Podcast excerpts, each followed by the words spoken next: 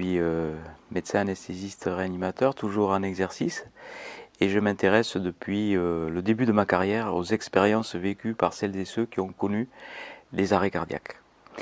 Et euh, j'ai remarqué que ces personnes étaient complètement apaisées par rapport aux douleurs du deuil et aussi par rapport aux angoisses de la mort. Donc je me suis dit, est-ce que il est nécessaire de vivre un arrêt cardiaque pour euh, être euh, aussi apaisé devant la mort. Est-ce que, en reconstituant cette expérience avec toujours la même séquence événementielle sous hypnose, on n'en arriverait pas aux mêmes avantages? Et en fait, euh, voilà, mes recherches actuelles, c'est celles-là. Là, ce ne sont, pas des recherches médicales, hein, ce n'est pas le docteur Charbonnier qui fait ces recherches, c'est Jean-Jacques Charbonnier. Je suis très prudent par rapport au Conseil de l'Ordre qui m'a déjà reproché de me servir de mon titre de docteur en médecine pour euh, faire ces recherches, alors qu'elles ne sont pas encore validées par le euh, corps médical. Donc je dis bien, c'est Jean-Jacques Charbonnier euh, qui fait ces recherches sur les donc, vécus et les ressentis de personnes que je place sous hypnose. Donc je fais des ateliers, il y a une quarantaine de personnes chaque fois placées sous hypnose par mes soins. On reconstitue l'expérience de mort provisoire et là, on voit ce qui se passe. À la fin, on fait un débriefing, il y a un questionnaire à remplir. Et je m'aperçois, en examinant ces euh, questionnaires, on l'a fait avec un, attaché de recherche clinique statisticien, on voit que 67% des personnes sont apaisées par rapport à la mort parce qu'ils pensent avoir eu des contacts avec des défunts. Ils ont des vécus subjectifs, comme dans l'expérience de mort provisoire où les gens euh, passent dans la lumière, rencontrent des défunts, et par rapport à ça, ils sont considérablement apaisés. Donc euh, voilà, euh, les recherches sont axées dans ce sens-là, mais il y a bien d'autres choses qui se passent. Il y a autre chose que ces contacts avec des défunts. Il y a des gens qui reçoivent des messages personnels par rapport à leur avenir, par rapport à leur futur. Certains se voient évoluer dans des vies antérieures, ont des réminiscences de vies antérieures ils voient arriver euh, des passages de leur vie euh, très euh, spécifiques. Alors, quand ils sortent de l'atelier, ils se disent Mais pourquoi on m'a montré cette scène de ma vie dans mon enfance que j'avais oubliée? Et puis après, ça revient. Ils s'aperçoivent que oui, ils ont eu cette visualisation parce que ça va leur servir dans leur vie actuelle il y a des, choses très surprenantes. Par exemple, une, TCHiste, on les appelle comme ça, hein, ceux qui font des TCH, transcommunication hypnotique, les TCHistes, rencontre dans son hypnose un futur compagnon, un homme qu'elle ne connaît pas, elle ne l'a jamais vu, et elle vit maintenant avec cet homme. Elle l'a rencontré après euh, son atelier, donc ça a été facile pour elle de le reconnaître, et maintenant ils vivent ensemble. Par exemple, enfin, il y a des choses très surprenantes, il y a aussi des phénomènes de remote viewing, des gens qui, se, qui voient des scènes qui se déroulent à distance de leur corps physique au moment où ils font l'atelier, avec des choses très très précises. Et euh, donc ils peuvent euh, ensuite valider bien sûr euh, les, choses qu'ils ont visualisées en TCH, puisqu'ils s'informent, est-ce que cette scène s'est bien déroulée de telle ou telle façon, avec ces personnes habillées de telle ou telle façon, voilà. Et ça c'est intéressant quand même. Nicolas Fraisse fait ça. ce, ce, jeune infirmier assis à une table est capable de décrire ce qui se passe à distance de son corps physique en étant dans cet état euh, médiumnique, on va dire, il peut décrire ça. Il y a des médiums qui font ça. Euh, pendant la guerre froide aux États-Unis, euh, on s'en est même servi pour localiser des bases militaires russes. Donc c'est un phénomène qui est assez connu, mais que l'on retrouve en TCH, ça a été une surprise. Il y a aussi des personnes qui sont liées par télépathie, par des liens télépathiques, à des personnes vivantes. Pendant l'atelier, ils ressentent les pensées de personnes qui sont situées à distance.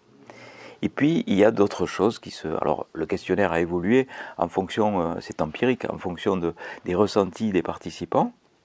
Il y a par exemple des gens maintenant qui disent recevoir euh, des euh, contacts extraterrestres. Alors ça, c'est complètement nouveau. Ça a commencé à Saint-Hippolyte en juillet 2018. On a eu ces premiers contacts. Et là, euh, il semblerait que ça s'accélère. Donc euh, les TCHistes disent, voilà, j'irai rencontrer euh, tel monde avec des, silhouettes particulières. Enfin, il y a des images archétypales qui reviennent, c'est vrai, telles qu'on se figure être les extraterrestres, des, gens longilignes avec des yeux en amande, enfin, des civilisations plus évoluées. Mais enfin, c'est quand même assez surprenant parce que, par exemple, Saint-Hippolyte, ça a été le, premier lieu où il, y a, eu ces contacts extraterrestres des participants. Et à quelques centaines de mètres de là, il y a quelques semaines, on a trouvé un crop circle. Alors c'est peut-être euh, une coïncidence, mais enfin, euh, bon. Et puis il y a ces prédictions que l'on connaît de Chico Xavier, euh, ce médium brésilien qui, est, voilà, qui était très puissant. Il a écrit plus de 400 livres en écriture inspirée, en écriture automatique plutôt, avec des prédictions. Et là, parmi ces prédictions, il a dit, voilà, c'est très c'est très précoce puisque le 20 juillet 2019, il y a une date butoir. Et euh, si euh, les mondes extraterrestres jugent que l'humanité est suffisamment sage pour euh, être digne de recevoir son enseignement, on aurait davantage de contacts à partir de cette date du 20 juillet 2019. Vous voyez, c'est imminent, quoi. Donc voilà. bon, alors que faire de tout ça? Moi, je suis pas du tout, je prends pas parti pour les uns ou pour les autres. Je dis voilà les expériences qu'ont les gens.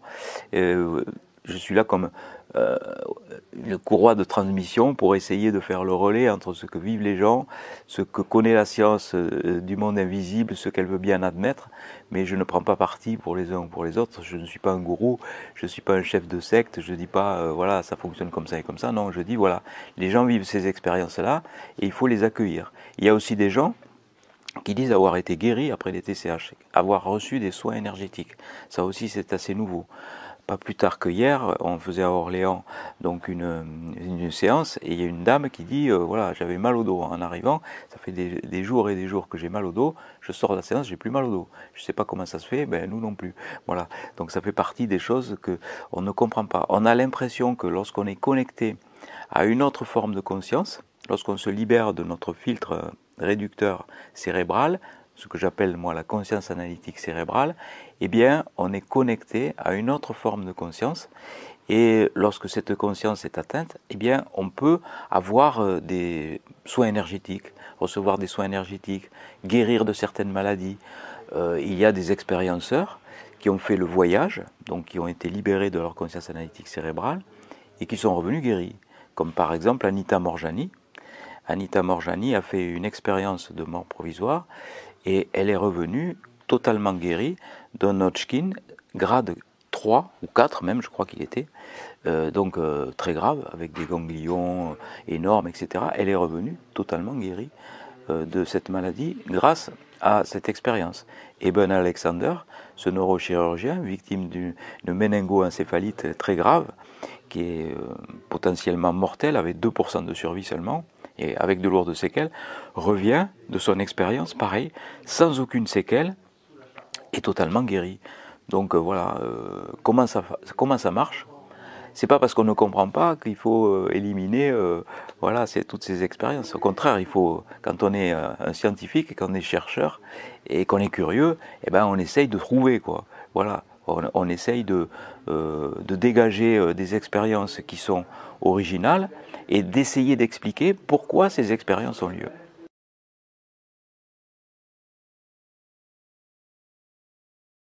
C'est toute la difficulté. Est-ce que les informations viennent de l'inconscient ou est-ce que les informations viennent de l'extérieur? Alors j'aurais plutôt tendance à dire qu'elles viennent de l'extérieur parce qu'il y a quelquefois des informations qui arrivent et qui ne sont pas connues euh, de celui qui vit euh, l'expérience sous hypnose. Il faut donner des exemples. Par exemple, une jeune femme dit euh, J'ai vu euh, un défunt, enfin c'était une, femme en l'occurrence, qui m'a dit qu'elle était enceinte de 5 mois au moment de son accident de voiture. Pourquoi j'ai eu ce message? Bon. Et là, elle dit ça à sa sœur, la sœur de cette euh, femme qui est décédée, qui éclate en sanglots et qui lui dit C'était un secret de sœur. Il n'y avait que moi qui savais ça. Et ma, ma sœur, effectivement, était enceinte de 5 mois au moment de cet accident qui l'a tué. Donc l'information ne pouvait pas être stockée dans le cerveau de la personne qui était sous hypnose. Elle était inconnue, totalement inconnue. Pourquoi cette précision de 5 mois, enceinte de 5 mois? Elle ne peut pas aller le chercher dans son inconscient. Euh, l'information n'était pas stockée. Donc il y a tout un tas d'informations comme ça précises qui étaient inconnues de la personne qui était sous hypnose et euh, qui vient bien de quelque part. Donc elle doit venir de l'extérieur. C'est pour ça que je parle de conscience intuitive extra-neuronale qui n'est pas stockée dans le cerveau. Je pense qu'il faut remettre aussi en question l'hypnose, où on pensait, euh, Freud pensait que c'était conscient et inconscient, c'est-à-dire que tout était stocké dans le cerveau, simplement c'était des informations cachées qui étaient retrouvées sous hypnose, mais qui étaient stockées dans le cerveau. Et moi je dis que peut-être que les informations sont à l'extérieur du cerveau. Et notre cerveau ne serait finalement qu'un filtre réducteur récepteur d'informations. Et euh, ce filtre réducteur récepteur, une fois mis en sourdine, on aurait accès à cette source d'information extérieure.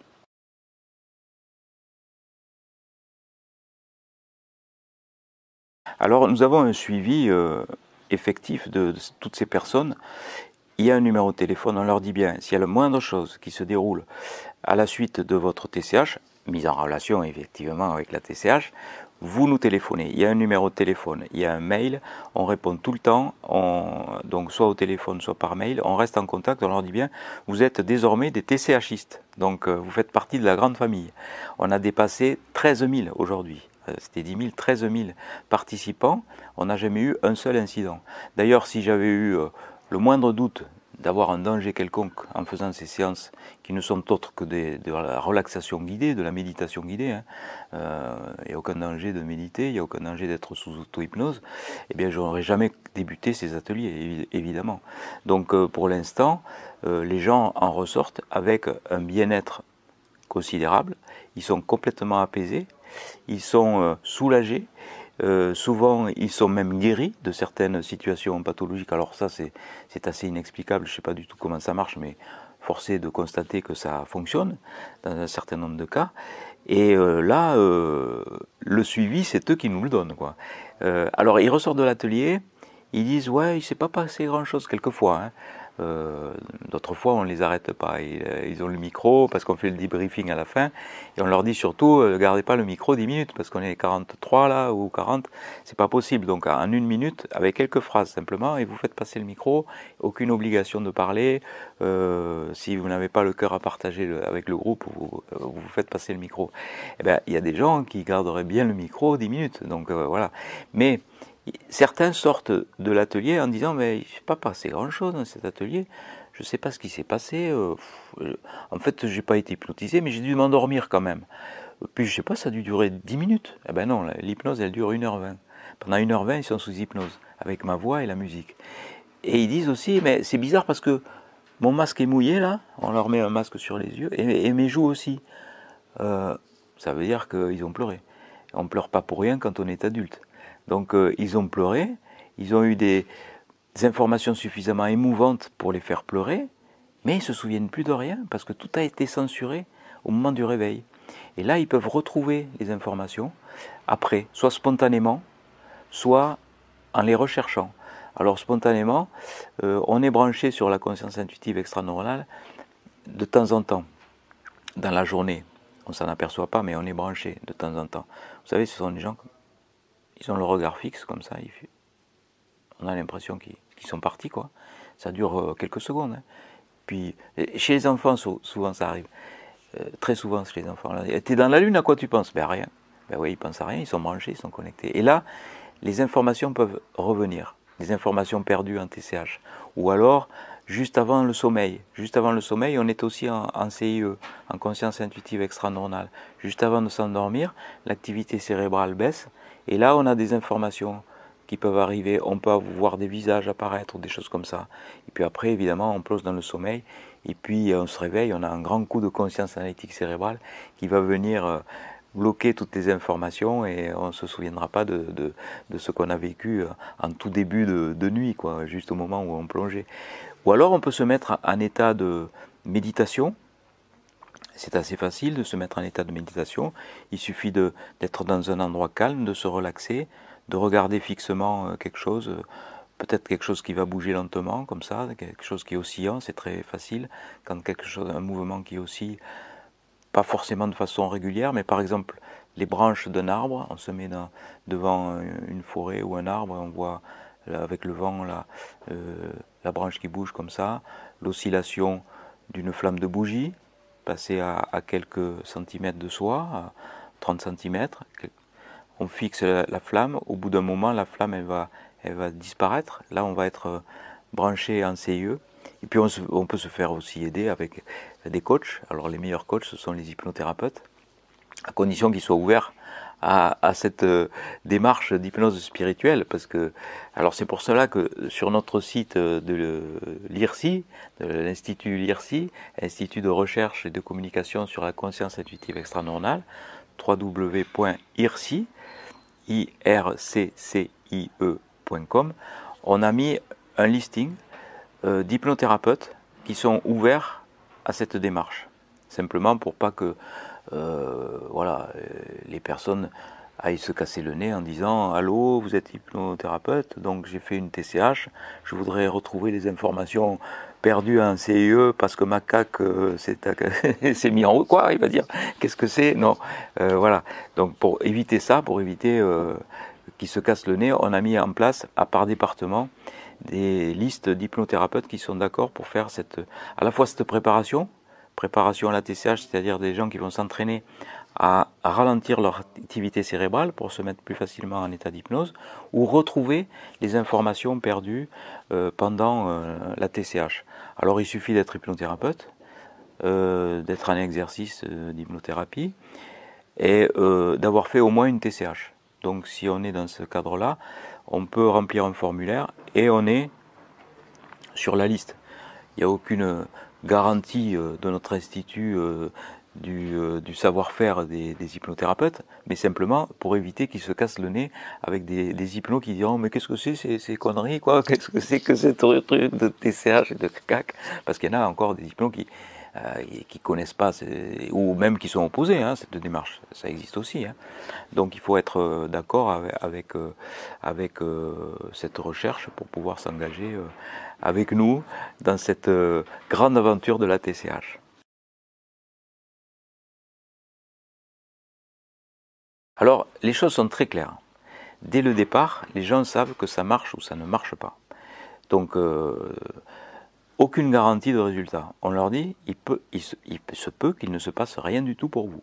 Ils le savent très bien. Ce n'est pas, on ne dit pas rembourser, satisfait ou remboursé. C'est pas du tout ça. Ils viennent faire une expérience. Il se peut que cette expérience soit une des plus belles de toute leur vie. C'est possible. Qu'elle change toute leur vie. Il se peut qu'il se passe des choses extraordinaires, comme il se peut qu'il ne se passe rien du tout. Ils le savent très bien. Il n'y a que 67% de personnes qui rentrent en contact avec un défunt. Donc euh, ce n'est pas la majorité, loin de là. Nous, on essaye d'améliorer les choses. Avec les retours qu'on a, on essaye d'avoir euh, les meilleurs résultats possibles. On a l'impression que les résultats s'améliorent. On va avoir l'objectivation de ces euh, résultats statistiques qui vont être bientôt étudiés par une nouvelle analyse. On avait fait une première analyse avec un attaché de recherche clinique statisticien qui avait montré ces chiffres. 67%, 669 personnes sur 1000 avaient coché la case oui, je pense avoir été en contact avec un défunt. Mais il se passe bien d'autres choses. Donc là, on va travailler avec le professeur Leert qui est euh, euh, donc euh, est un professeur de statistique à Melbourne en Australie qui veut bien nous aider. Il travaille avec des laboratoires pharmaceutiques pour prouver l'efficacité de certains médicaments en donnant les certificats d'AMM, d'autorisation de mise sur le marché. Donc il sait faire. Il a été l'auteur de plus de 300 articles scientifiques. Il travaille avec l'OMS, il travaille donc avec euh, l'agence du médicament, il sait faire ce genre de truc pour démontrer si une technique, une thérapie est valable ou pas, il, sait faire. Donc peut-être, j'espère qu'un jour on aura un article scientifique qui démontrera le bien fondé de la TCH, que ça peut aider les gens à la fois qui sont dans la souffrance du deuil, c'est-à-dire des gens euh, qu'on n'arrive pas à traiter médicalement, c'est très difficile. Qu'est-ce qu'on leur propose? Des psychotropes, des benzodiazépines, euh, des antidépresseurs. Je ne dis pas que ce n'est pas nécessaire, mais je dis aussi qu'il y a quand même une erreur quelque part, parce que nous sommes le premier consommateur de psychotropes du monde, par habitant quand même. Donc si on peut avoir un moyen de ralentir cette surconsommation de médicaments, eh ben, euh, vraiment on aura gagné, parce que euh, je pense qu'on est trop, trop sous euh, médicaments euh, dans ces situations. On, a affaire à de véritables zombies qui prennent des comprimés pour dormir, qui prennent des antidépresseurs qui les boostent euh, dans la journée. Ils sont tellement énervés après qu'ils reprennent un neuroleptique ou une autre chose pour dormir. Donc on voit bien que c'est pas satisfaisant. Je ne dis pas qu'il faut éliminer les médicaments. Bien sûr, ils sont nécessaires dans certaines situations. Mais qu'il y en ait trop et que trop de gens en prennent, trop, ça c'est sûr, ça a été démontré, on ne peut pas nier ce fait. Donc, est-ce que avec cette technique qui euh, est écologique, qui ne fait appel à aucune chimie, euh, qui est simplement, qui fait appel à, euh, le bon sens, des expériences vécues sous hypnose, en quoi c'est dangereux? Je ne vois pas où est le danger. Donc là, on a affaire à une thérapie qui j'espère un jour sera validé. Et à ce moment-là, je pourrais dire, c'est le docteur Charbonnier qui a inventé la TCH et qui, voilà. Mais pour l'instant, je ne peux pas le dire. Pour l'instant, c'est Jean-Jacques Charbonnier qui fait des recherches. Je suis très surveillé. Il faut que je fasse très attention. Donc, il n'y a, jamais mon, titre de docteur en médecine associé à la TCH. Je, je, dis que je fais ces recherches non pas en tant que médecin, mais en tant que chercheur. Voilà. Et j'espère qu'un jour, euh, ça va basculer et on, montrera. Alors, ça sera peut-être, euh, je sais pas, ça sera peut-être pas de mon vivant, j'en sais rien. Mesmer, euh, pas, pas, le, pas celui qui monte sur scène, qui, fait, qui fait peur aux gens en montrant que l'hypnose, ça peut être la domination d'un hypnothérapeute sur, sur un autre. D'ailleurs, à cause de ça, les gens ont peur d'aller voir des hypnothérapeutes. Mais il va avoir l'emprise sur moi, il va, euh, me faire un lavage de cerveau, il va me vider mon compte en banque. C'est dommage qu'il y ait ce genre de spectacle. Alors que les gens qui montent sur scène, il y a des facilitants, ils sont d'accord pour faire ça. Ils sont sous hypnose, c'est vrai, mais ils sont d'accord. On ne peut jamais faire faire quelque chose euh, avec lequel on n'est pas d'accord sous hypnose. Donc voilà, il y a euh, ce biais-là qui fait peur, c'est dommage. Alors, euh, l'hypnose, ça peut être euh, vraiment un outil euh, qui peut faire du bien aux gens dans ces situations-là. Ils peuvent se retrouver complètement apaisés par rapport aux douleurs du deuil et par rapport aussi à sa propre finitude. Et on voit les débouchés que ça peut avoir dans les soins palliatifs. Il y a des médecins qui nous envoient des patients. Hein, ils ne savent plus quoi faire avec leurs patients. Euh, et puis ensuite, une fois qu'ils euh, euh, ont écouté les retours, ils ont eux-mêmes envie de faire la séance. Ils viennent faire une séance par curiosité, surtout. Et ils voient comment ça se passe. Ils disent, mais bon, même s'il se passe rien pour eux, souvent parce que les médecins, ils sont beaucoup dans la CAC, hein, dans la conscience analytique cérébrale qui va venir censurer les informations. Mais enfin, ils écoutent à la, à la fin le débriefing. Ils voient qu'il y a des gens qui sortent complètement apaisés par rapport à ça. Il y a des gens qui nous ont dit ma vie a changé depuis la TCH. D'autres qui nous ont dit j'étais en soins, en, thérapie depuis plusieurs années et avec une seule séance, je suis guéri quand même. Donc euh, voilà, euh, les résultats sont là. On ne peut pas les nier, les résultats sont là devant nous, ils sont époustouflants, ils nous dépassent. C'est pour ça d'ailleurs qu'il y a autant de succès dans ces séances, parce que c'est un succès qui nous dépasse largement. Euh, il va y avoir des formations qui vont être mises en route. Ce sont probablement des médecins qui vont les faire, donc euh, des hypno-médecins qui vont les faire. Moi, je ne vais pas m'investir dans, dans, cette formation à titre personnel, puisque ce sont des gens qui ont déjà l'habitude de faire des formations.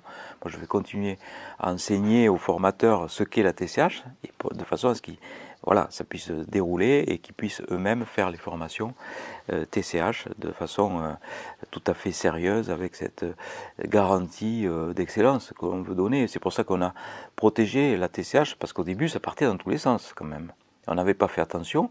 Il y avait des gens qui, dans des cuisines avec des sièges n'importe comment, disaient Je fais de la TCH, voilà, je suis hypno.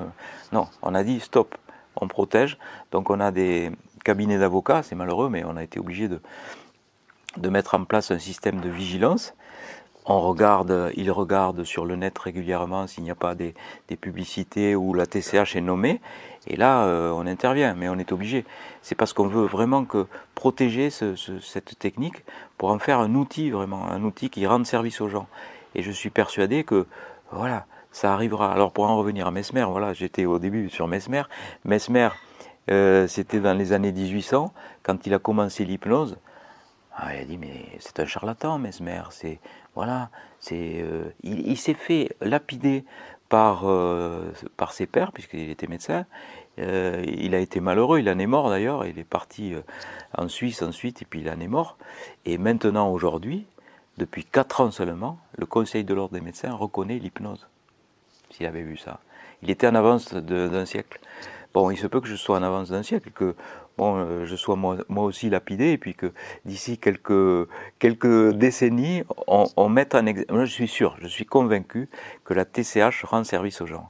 Et euh, je ne sais pas si ça va être démontré de mon vivant, mais euh, vu les retours que j'ai, je suis sûr que c'est une technique qui va rendre service aux gens et qui a un avenir devant elle, cette technique, un avenir devant elle, c'est sûr. Là, on voit la progression. C'est pas une progression comme ça, c'est exponentiel. Donc là, vraiment, ça, explose. Il suffit qu'on mette en, place, puisqu'on met en place environ 240 euh, ateliers euh, enfin pas 240 ateliers, 240 places et on met 12, 12, 12 ateliers par mois en gros.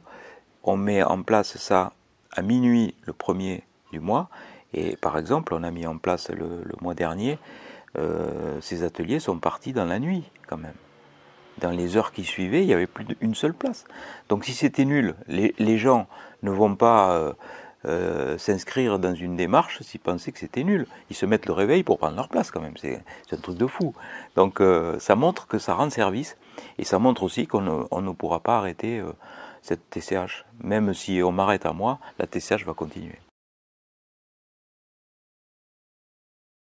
Ah, c'est un message d'espoir, c'est un, énorme message d'espoir, c'est quelque chose qui va transformer l'humanité, de se dire que euh, de l'autre côté, donc, la vie continue. Alors ça, c'est une croyance, ce c'est pas une démonstration scientifique. Mais personne ne peut m'empêcher d'avoir une croyance. C'est pas parce qu'on est médecin qu'on. Euh, il y a des médecins qui croient en Dieu, qui croient en une vie après la mort. On va pas les arrêter quand même. On va pas leur dire euh, tu seras plus médecin parce que tu es catholique ou protestant.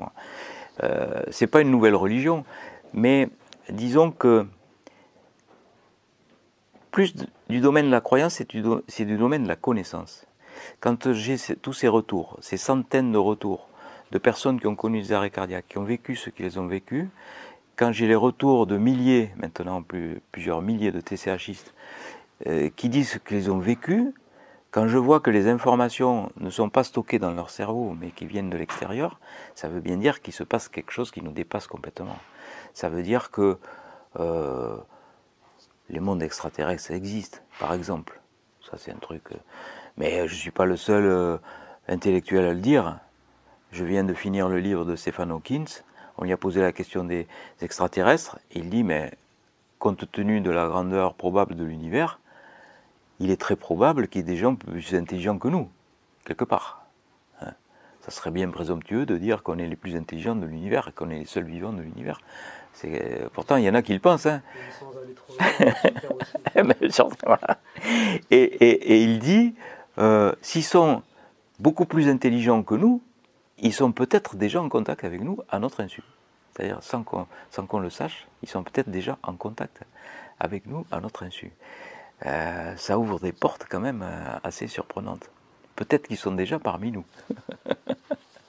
en fait, ça ouvre des possibles, je veux dire, qui, rendent la vie tellement merveilleuse. De se dire que il y a un passage, ça continue après, notre conscience intuitive extraneuronale s'élève et euh, on peut rentrer en contact dans certaines circonstances avec, avec ces consciences intuitives extraneuronales qui peuvent se manifester dans nos vibrations terrestres sous forme médiumnique, évidemment, puisque nous, on est vraiment dans des basses vibrations et on ne peut percevoir que par nos cinq sens. Donc, ils vont nous envoyer des messages par l'intermédiaire de nos cinq sens, c'est-à-dire apparaître sous forme euh, spectrale ou apparaître euh, sous forme de signes, de synchronicité ou sous forme euh, de matériel audio que l'on peut recueillir sur des supports vibratoires comme en transcommunication faite par des personnes qui s'intéressent au sujet et qui recueillent soit des bandes audio, soit des images sur des écrans de téléviseur on a l'impression que cette communication est possible, à condition de, s'y intéresser, bien sûr. Parce que si on dit tout ça n'existe pas, voilà, on, balaye tout ça d'un revers de main parce qu'on n'explique pas les phénomènes, je trouve que c'est pas très scientifique. Moi, je trouve qu'un véritable scientifique, c'est celui qui s'intéresse à un sujet, même inexplicable, inexpliqué. c'est pas parce que ça rentre pas dans les dogmes qu'on dit que ça n'existe pas. On essaye de proposer une autre modélisation. C'est ce que j'ai fait avec cette conscience intuitive extraneuronale et cette conscience analytique cérébrale. Si on considère que c'est le cerveau qui fabrique la conscience, toutes ces expériences sont tout simplement impossibles. On sait maintenant depuis mars 2001, les travaux de De Vries et Baker ont montré que dans les 15 secondes qui suivaient l'arrêt cardiaque, on avait un électroencéphalogramme plat, plus aucune activité électrique corticale cérébrale à partir de 15 secondes. Ça veut dire qu'avec un électroencéphalogramme plat, on est incapable de voir, de comprendre, d'entendre ce qui se passe autour de soi et même à distance de son corps. Donc là, on a la démonstration. 15 secondes, c'est très court. Même dans les conditions euh, optimales de surveillance des activités euh, cardiaques, dans nos unités de soins intensifs, de réanimation, on a dépassé les 15 secondes déjà. Le temps que l'infirmière entende l'alarme sonner, qu'elle se précipite au chevet du patient, que fasse les massages cardiaques pour faire partir un cœur, 15 secondes sont passées. Et euh, que dire des arrêts cardiaques qui sont récupérés euh, par les services d'urgence sur la voie publique ou à domicile Là, ce sont plus des secondes, ce sont des minutes. Il y a d'ailleurs un terme nouveau qui a été créé par les réanimateurs qui s'appelle la ressuscitation. Pas la résurrection, mais la ressuscitation. Définition, retour à la vie après des manœuvres de réanimation. Si on dit retour à la vie, ça veut bien dire implicitement qu'on conçoit qu'on l'ait perdu à un moment donné. Donc euh, ces personnes sont revenues de la vie. C'est la première fois dans l'histoire de l'humanité qu'on peut revenir de la vie grâce aux réanimateurs. Et c'est la première fois qu'on a autant de récits qui sont démarginalisés parce qu'il y en a de plus en plus. La situation est intenable pour des gens qui pensent que c'est le cerveau qui fabrique la conscience. Pour penser que tout ça, ce ne sont que des hallucinations. Si c'était des hallucinations, comment une personne pourrait décrire une scène qui se déroule à distance de son corps physique une fois que son cœur est arrêté? C'est totalement impossible. Donc il faut changer de paradigme.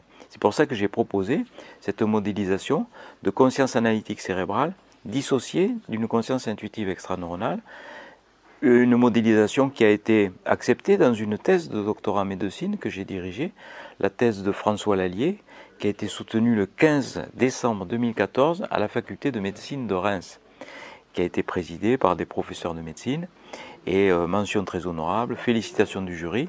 Il a étudié pendant trois ans des cas de personnes victimes d'arrêt cardiaque, 118 personnes.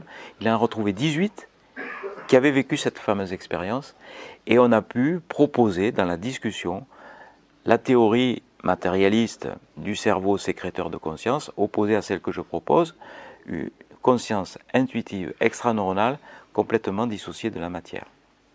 Alors moi je veux bien que le Conseil de l'ordre conteste ça, mais il ne peut pas contester quand même la validation de professeurs de médecine qui ont validé cette thèse en la récompensant de manière maximale. C'est impossible, parce que les gens du Conseil de l'ordre disent mais pourquoi ça n'a pas été validé? Mais si, ça a été validé dans une thèse, comme hypothèse, par des gens compétents, au moins aussi compétents que ceux qui me jugent au Conseil de l'ordre. Évidemment, quand euh, j'écoute tous ces témoignages, quand je, lis tous ces, tous ces récits, je me dis, mais vraiment, il y a de quoi être humble quoi, par rapport à, à ce qu'on connaît du fonctionnement de notre propre cerveau, du fonctionnement de notre être. Euh, on ne sait rien du tout. C'est comme si on se penchait euh, sur la margelle d'un puissant fond et qu'on regarde euh, au fond. on se dit mais rien, on connaît rien. Et ce n'est pas parce que ça correspond pas à ce que l'on pense être la vie et la mort, euh, que ça n'existe pas. Tout ça existe, on l'a sous les yeux, euh, c'est évident. Euh, tous ces gens ne mentent pas. Et quand on vérifie leur perception, on s'aperçoit qu'elles sont exactes. Alors là, on a le nez devant, quoi. Et on se dit, mais quoi, c'est moi qui ai des, des, hallucinations, quoi. Donc non, je me dis, voilà, on est dans une situation, une époque charnière. C'est l'effondrement du monde matérialiste on est à une époque où le monde matérialiste s'effondre. D'ailleurs, on voit ses limites, on voit ses limites euh, actuellement, euh, euh, dans, l'éducation aussi. L'éducation. Comment éduque-t-on nos enfants en Occident? On leur dit, si tu veux être heureux plus tard, enfin on ne le dit pas aussi simplement, mais en subliminal ça veut dire ça, si tu veux être heureux plus tard, mon petit, il te faut bien travailler à l'école. Comme ça, tu auras une belle situation. Et comme ça, tu auras beaucoup d'argent et tu vas dominer les autres tu vas être le chef. Enfin, on ne le dit pas aussi directement, mais ça veut dire ça implicitement. On les envoie droit dans le mur avec ce plan de vie. droit dans le mur. Pourquoi? Parce qu'on n'a jamais suffisamment de matière et on a toujours un chef au-dessus de soi. Donc on fait des générations de frustrés qui partent après dans des chemins euh, euh, idéologiques avec des gourous pour le coup. Euh, qui vont devenir voilà, des terroristes même quelquefois, dans la violence. Donc ils partent dans de mauvaises pistes parce qu'ils ont eu ce plan de vie. Alors que de l'autre côté, c'est pas du tout ça qu'on nous dit. Quand on se trouve confronté à l'être de lumière, il ne nous dit pas combien tu as sur ton compte en banque, combien d'hommes et de femmes tu diriges dans ta vie. Il nous dit qu'as-tu fait de ta vie, qu'as-tu fait pour les autres? Comment as-tu aimé les autres? Il semblerait que ce soit ça le véritable message, savoir aimer les autres. Et ça, c'est un message qui revient aussi en TCH. En TCH, on a des connexions à la conscience universelle, ce que Erwin Laszlo appelle les champs akashiques ou Robert Sheldrake les champs morphogéniques. Ce sont des informations qui circulent et on peut les capter. On les capte en fonction de nos personnalités. Euh, c'est pour cela que les grands euh, savants, les grands scientifiques ont été connectés à la même source et ont découvert simultanément les mêmes choses, par exemple, ou les artistes euh, stimulés par la même source d'inspiration, sans faire de plagiat, ils ont réalisé les mêmes choses.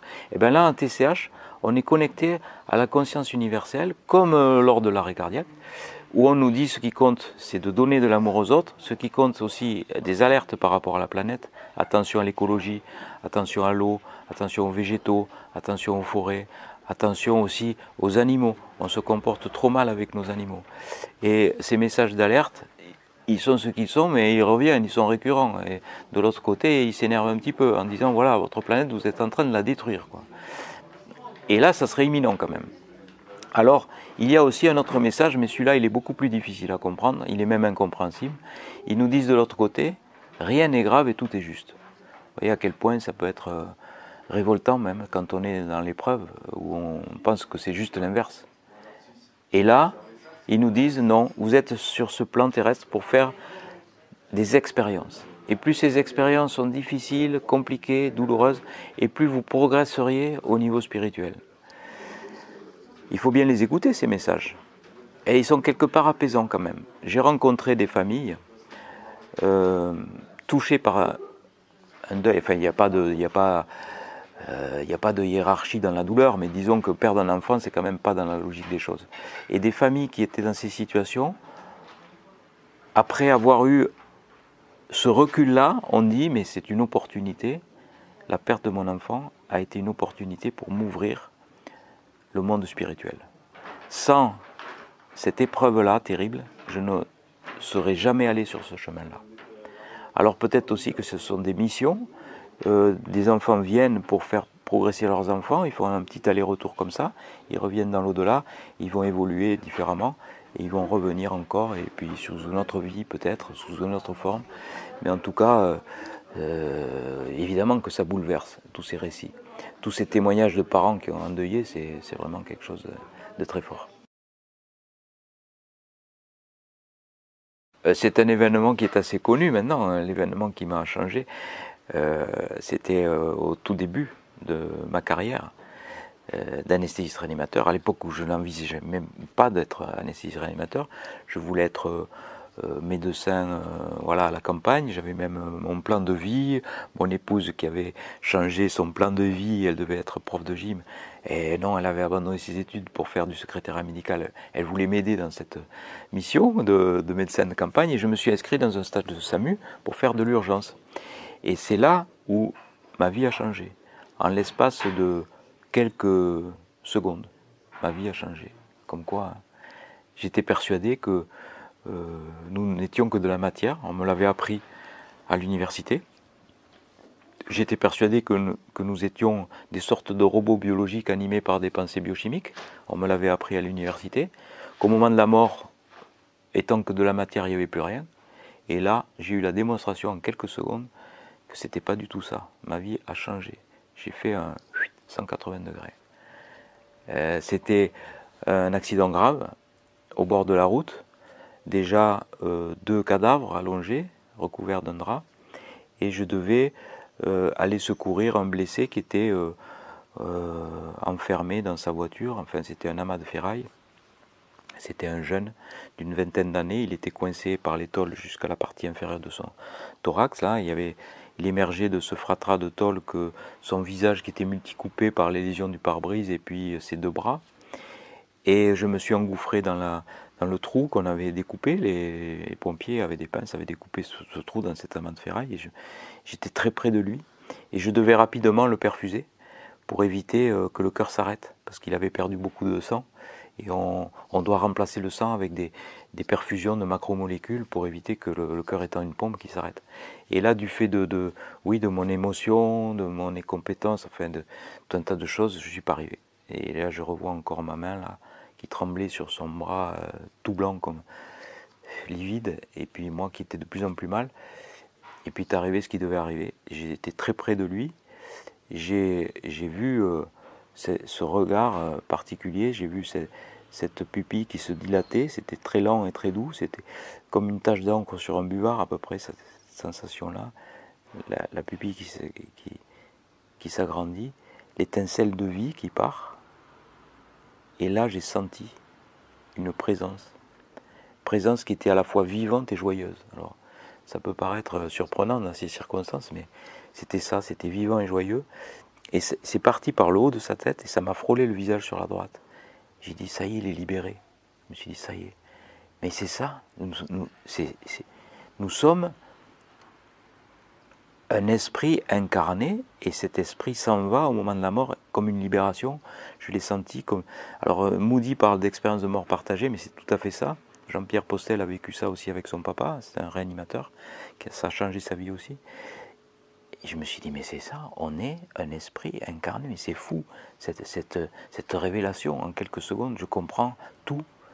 Euh, je me dis, voilà, ce, livre que j'ai lu m'est revenu en mémoire instantanément, je l'avais presque oublié, écrit dans les années 70 par Raymond Maudit, qui disait que les expérienceurs disaient être sortis de leur corps par le haut de leur tête la plupart du temps pour vivre cette expérience et revenir après. Et moi, je le vis en tant que témoin. J'ai dit, c'est donc vrai tout ça. Et là, j'ai décidé, de devenir anesthésiste réanimateur. Ma vie a changé. Je suis rentré chez moi, j'ai dit à ma femme, je ne veux plus être médecin généraliste. Alors que tout était euh, planifié. Hein.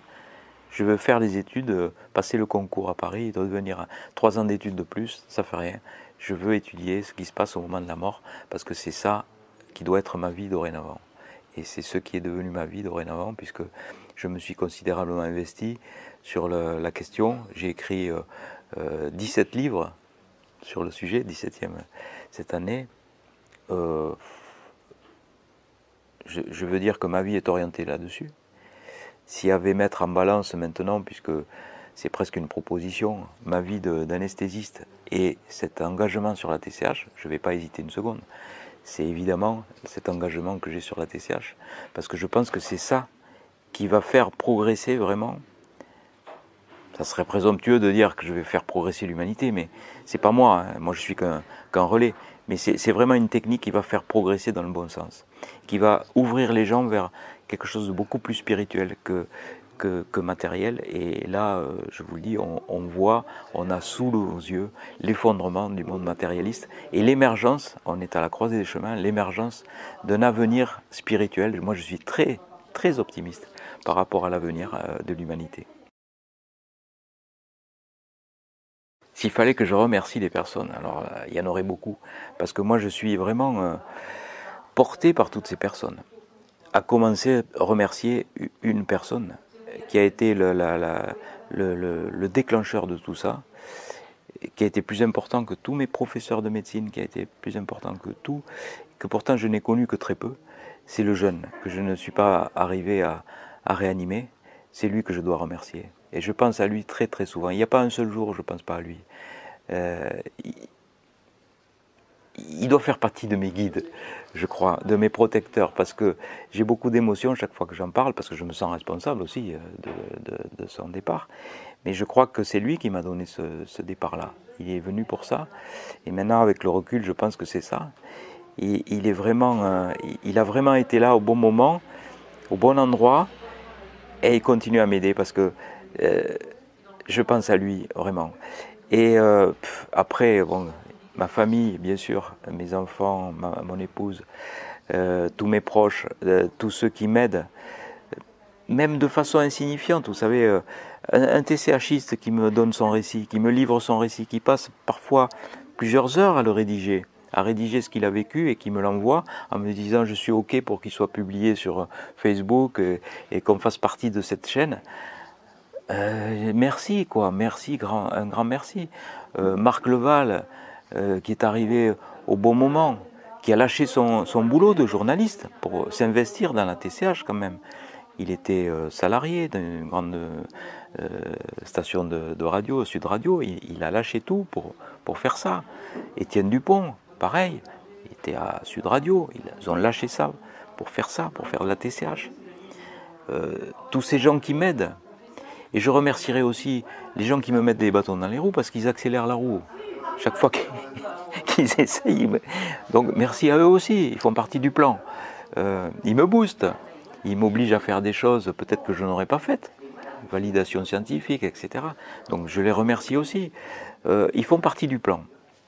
On a, on est, il n'y a pas d'ennemis, d'amis. Euh, on, fait tous partie d'un. On est tous connectés, on, on, est tous reliés, on fait partie d'un tout. Et les gens qui m'aident, les gens qui, qui, qui essayent de, ne pas m'aider, finalement qui m'aident à progresser, qui me, qui me remettent en place quelquefois, et ils ont raison, parce que on a tendance euh, peut-être à manquer d'humilité, même moi je me surveille, je me dis, je vous ai dit tout à l'heure, ça va peut-être changer l'humanité, ça paraît un peu, hein, euh, est-ce qu'il n'a pas pris le melon, le type? Non, je ne crois pas, mais il faut qu'il y ait ces euh, oui, il faut, que, il faut raison garder, il faut faire très attention à l'ego parce que ça pourrait déborder. moi, je, je voudrais surtout pas ça. Je dis chaque fois, il n'y a, pas sur Terre un individu plus important qu'un autre. Je ne suis qu'un maillon. Je ne suis pas plus important que celui qui fait sa TCH et qui va m'écrire le, texte. Je suis là, bon, euh, peut-être en avant parce que c'est comme ça. J'ai été mis en avant, mais euh, je, dirais presque que je ne l'ai pas fait exprès. Euh, j'ai été mis en avant parce que j'ai cette énergie-là qui me pousse à continuer cette, TCH qui est quelque chose de vraiment, mais qui me dépasse complètement. Quoi. Jamais j'aurais pensé ça. Euh, quand euh, Michel Riffard, la doyenne des médiums, doyenne des médiums, elle est partie à 93 ans. Un an avant son départ, c'est une amie très puissante médium, elle me dit Je te donne cette prière du Padre Pio, tu vas en avoir besoin. Parce que tu vas contacter bientôt l'au-delà. J'ai dit Celle-là, elle, elle est vraiment, euh, pauvre Michel, elle est vraiment euh, atteinte. quoi. Euh, c'est l'âge, elle dit beaucoup de bêtises. Moi, contacter l'au-delà, je ne pensais pas du tout faire ça. Et en fait, cette prière du Padre Pio, je l'ai avec moi, et elle avait raison parce que je la lis chaque fois. Je la lis avant chaque départ en TCH. on part ensemble faire l'expérience, mais je la lis à titre personnel. Bon, je ne l'impose pas aux autres, évidemment. Je ne vais pas imposer mes croyances. Mais je me mets dans un coin, je lis cette prière. J'ai la, la, prière du Padre Pio devant moi pendant l'hypnose. Et euh, on fait un petit rituel de protection avant, un petit rituel chamanique qui m'a été appris par les chamans. Euh, on fait une ronde, on se tient par la main, on, on, met la paume de la main gauche vers, le haut, elle reçoit les énergies, la paume de la main droite vers le bas. On fait une chaîne comme ça, tous ensemble, on fait partie de la même euh, expérience, on fait un égrégore, donc on se tient par la main, on demande à nos guides d'intercéder en notre faveur pour que l'atelier se déroule de la meilleure des façons possibles, on demande leur protection, on leur dit que nous sommes rassemblés en toute humilité, qu'on ne veut déranger personne, mais qu'on espère simplement euh, avoir des contacts avec le monde invisible, avoir des informations pour nous, pour nos proches, enfin, avoir euh, des nouvelles aussi de nos chers disparus. Et là, on se concentre en silence pendant une minute sur ses intentions et sur ses remerciements. Et là, déjà, on sent les énergies. On sent ça vibre, on sent des frissons, on sent des choses. Enfin, quand la séance va bien se passer, on, le sait là. Par exemple, hier après-midi, ça a été, euh, dès, dès cet égrégore, euh, moi j'ai senti des frissons qui me parcouraient le corps et il n'y a pas eu un seul participant qui n'a pas reçu des, messages, qui n'a pas eu euh, une expérience personnelle, même, même rien, même quelque chose, un petit quelque chose. Ne serait-ce qu'une personne qui dit Moi, il s'est rien passé, par contre, j'ai eu mes mains qui ont chauffé, qui ont chauffé terriblement. Et je lui dis, mais peut-être qu'il va falloir, c'est ça le message de votre TCH, peut-être qu'il va falloir vous servir de vos mains. Alors réfléchis comme ça, il dit, ah bon, oui, mais euh, comment? Ben, J'ai dit, ben, essayez. Euh, si jamais quelqu'un a mal quelque part, vous mettez vos mains, vous verrez bien ce qui se passe. Si la personne dit que euh, elle se sent soulagée, peut-être vous avez du magnétisme, et c'est ça qu'on a voulu vous faire passer, par exemple. Et puis il y a des gens qui vivent des choses, euh, ils garderaient le micro pendant une demi-heure, tellement il se passe de choses. Donc voilà, tous ces gens, je les remercie vraiment tous. Alors, je ne vais pas les nommer parce que je vais en oublier et ils seront vexés. Donc, il y a tous les gens qui m'aident, tous les gens qui essayent de me mettre les bâtons dans les roues, je les remercie tous.